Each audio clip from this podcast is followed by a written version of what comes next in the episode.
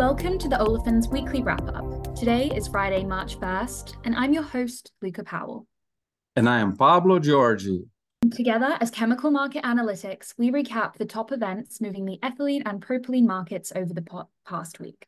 The design of this podcast is to complement the content from the North America Light Olefins Weekly Service, otherwise known as the NALO Weekly. This week, the world famous 20 day long Houston Rodeo started. And yesterday was Leap Day. And this year, if your birthday was February 29th, you got free tickets for the rodeo yesterday. But you know what hasn't been leaping? The energy markets. On February 29, NYMEX WTI crude futures settled at $78.26 per barrel, a decline of 0.4% from last week. While ICE Brent concluded at $83.62 per barrel, a mere 5 cent decline from the previous Thursday. US commercial crude inventory rose to a three month high last week, returning close to the five year average, while fuel stockpiles continue to decline. Total distillates dropped by 0.5 million barrels, and total gasoline fell by 2.8 million barrels. Low distillate inventory and disruptions in the Red Sea supply are expected to drive refineries to increase production. Over to Henry Hub.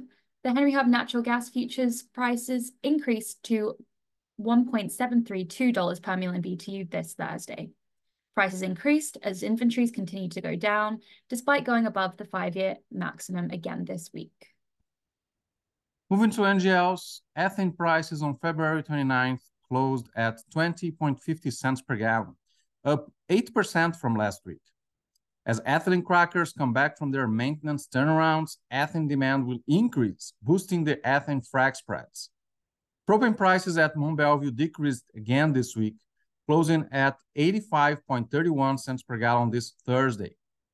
The benchmark freight rate from Houston to Chiba decreased from 115 to $110 per metric ton, indicating a shift in vessel availability, either from less demand or more supply, the latter as a result of the ease of the congestion at the Panama Canal, with wait times now less than three days in both directions. That does it for energy. Now on to ethylene.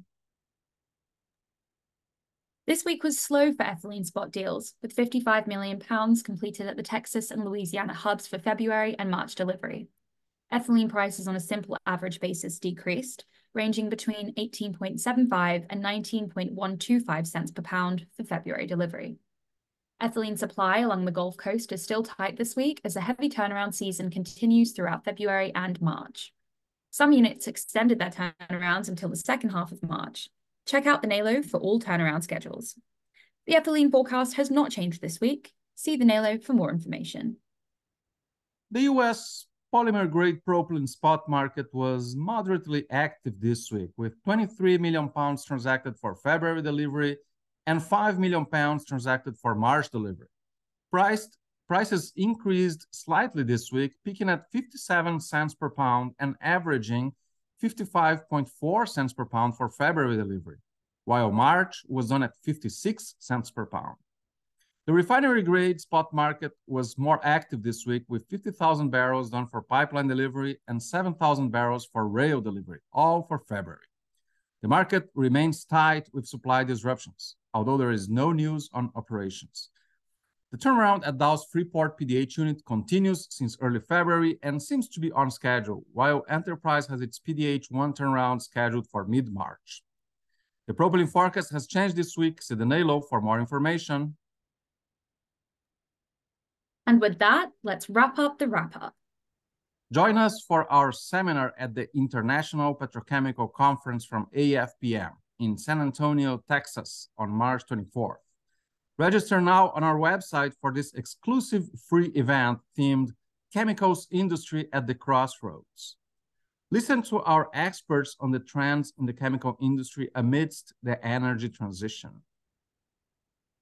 And don't forget to subscribe to our podcast on SoundCloud, Spotify, Apple, or Google Podcasts, or wherever you get your podcasts.